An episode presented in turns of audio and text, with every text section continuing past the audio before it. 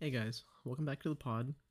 Today I'm going to be talking about something kind of important to me. I used to work in the customer service industry, so I completely understand the woes, the ups and downs of it, dealing with horrible customers and even having good customers that you actually like. I worked at McDonald's for a while, and unfortunately, I got to meet all manners of people. I then actually worked at a car wash, well, two different car washes. The first one was really small. There was like five of us. So at a time, there would literally be just like two people on a shift, and that's it for the entire day. Like you don't get any help, and that's including a manager.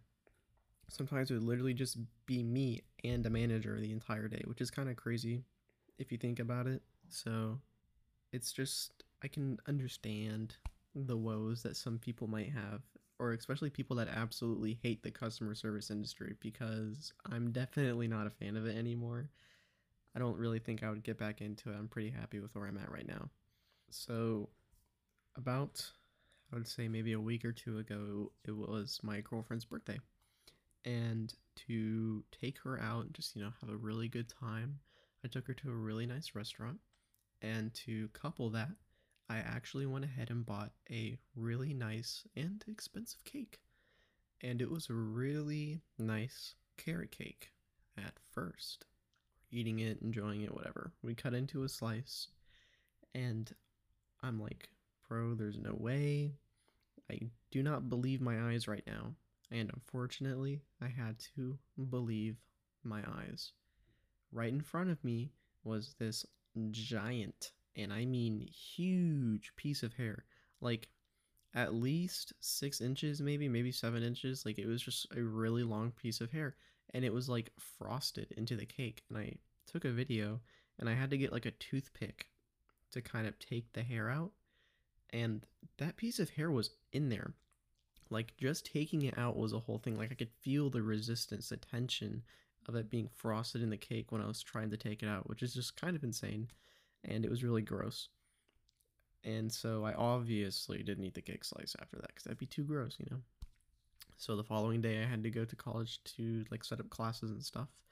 And I went ahead and called this establishment and I went ahead and sent them the video. They have this like feedback email that you can go to to like do complaints or send them stuff. So I went ahead and sent the video to them and then I called them and I was like, hey, just you know, I had an order with so and so. Like, here's the order. Like, they found my order pretty much. And she's like, okay, like, what's going on?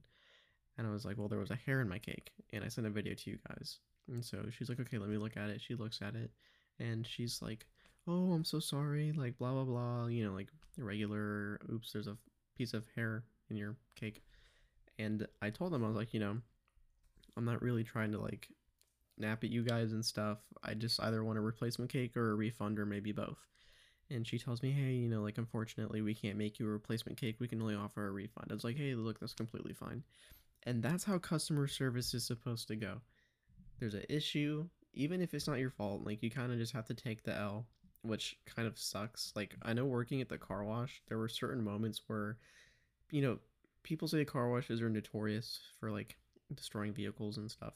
And uh, that may be the case at certain car washes, but the ones that I worked at, had foam brushes and the car wash was also lubricated like 24/7 like there were hoses and nozzles on every single brush to make sure there was lubrication at every point of contact on the car 24/7 and we also had like really nice cameras like not 4K but I think like 1080p or something fancy like that. We used to have 4K but then they ripped it out but that's a different story for another time. But yeah so they would come up to me super angry and upset and I would just tell them like hey man there's a giant sign right before you come in that says we're not responsible for anything. So don't really know what to tell you. I'm sorry this happened to you. Um, but just so you know, I looked at the cameras and that scratch was there before you even came on the property. So, you know, tough titties type shit. You know, uh, I don't appreciate customers trying to step up to me. At that time, I didn't anyway. It was definitely kind of annoying.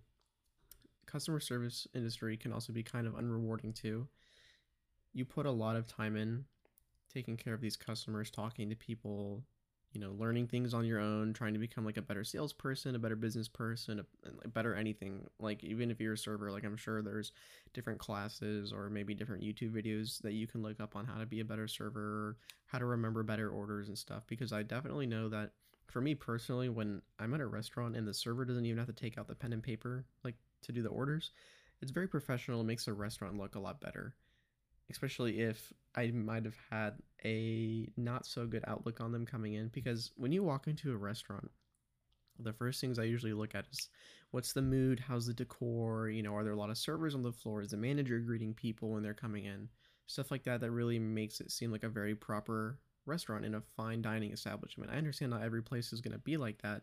You know, I'm going to Olive Garden, I'm not expecting a Ruth's Chris or Fleming's experience, but I am expecting a good experience because it's still Olive Garden. But yeah, so I just wanted to go ahead and talk about that little hair cake incident because I almost died from it pretty much if you think about it. Because if I ate that, who knows what I could have gotten, you know? The other thing I wanted to talk about was your boy got banned from Twitter by Elon Musk himself. He banned me personally. Well, not really, but what happened was after he released the $8 a month Twitter blue check mark, I wanted to impersonate someone and make a parody account. But I was gonna put parody in the bio and the username, so obviously there's I fell under the terms of service. There's no way they could have tried to copyright strike me or anything like that. I went ahead and took my personal Twitter and I wanted to sign up for Twitter Blue.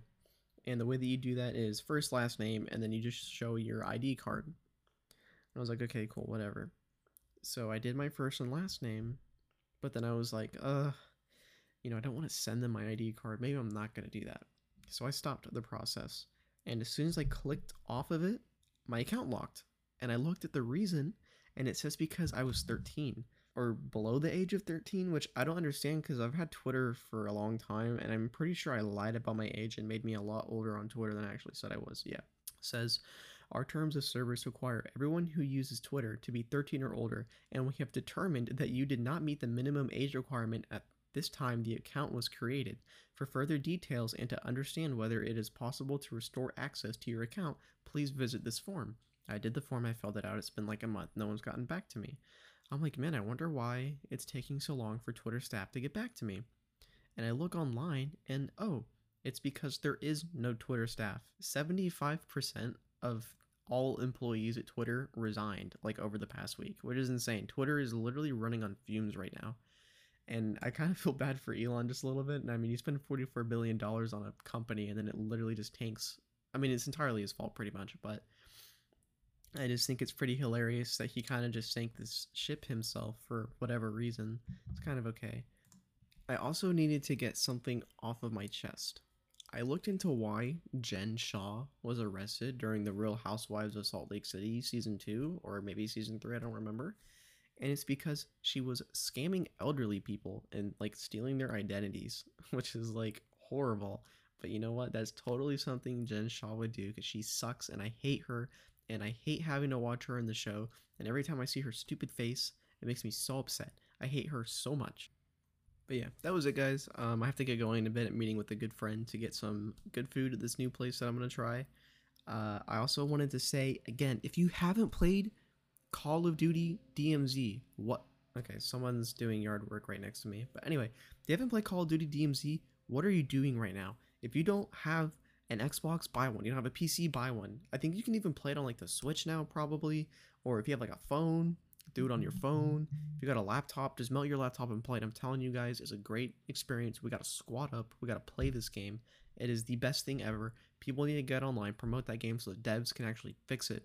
Playing with my friend Blake and I'm literally getting rubber banded left to right, and I hate it so much. There's 3,000 developers. Why can't they fix the game? But whatever. That's it. I've been going on for too long. I gotta get going. Thank you again, guys, for listening. I appreciate it. Like, subscribe, comment, whatever that. I don't care. Um, fuck it. Outro song.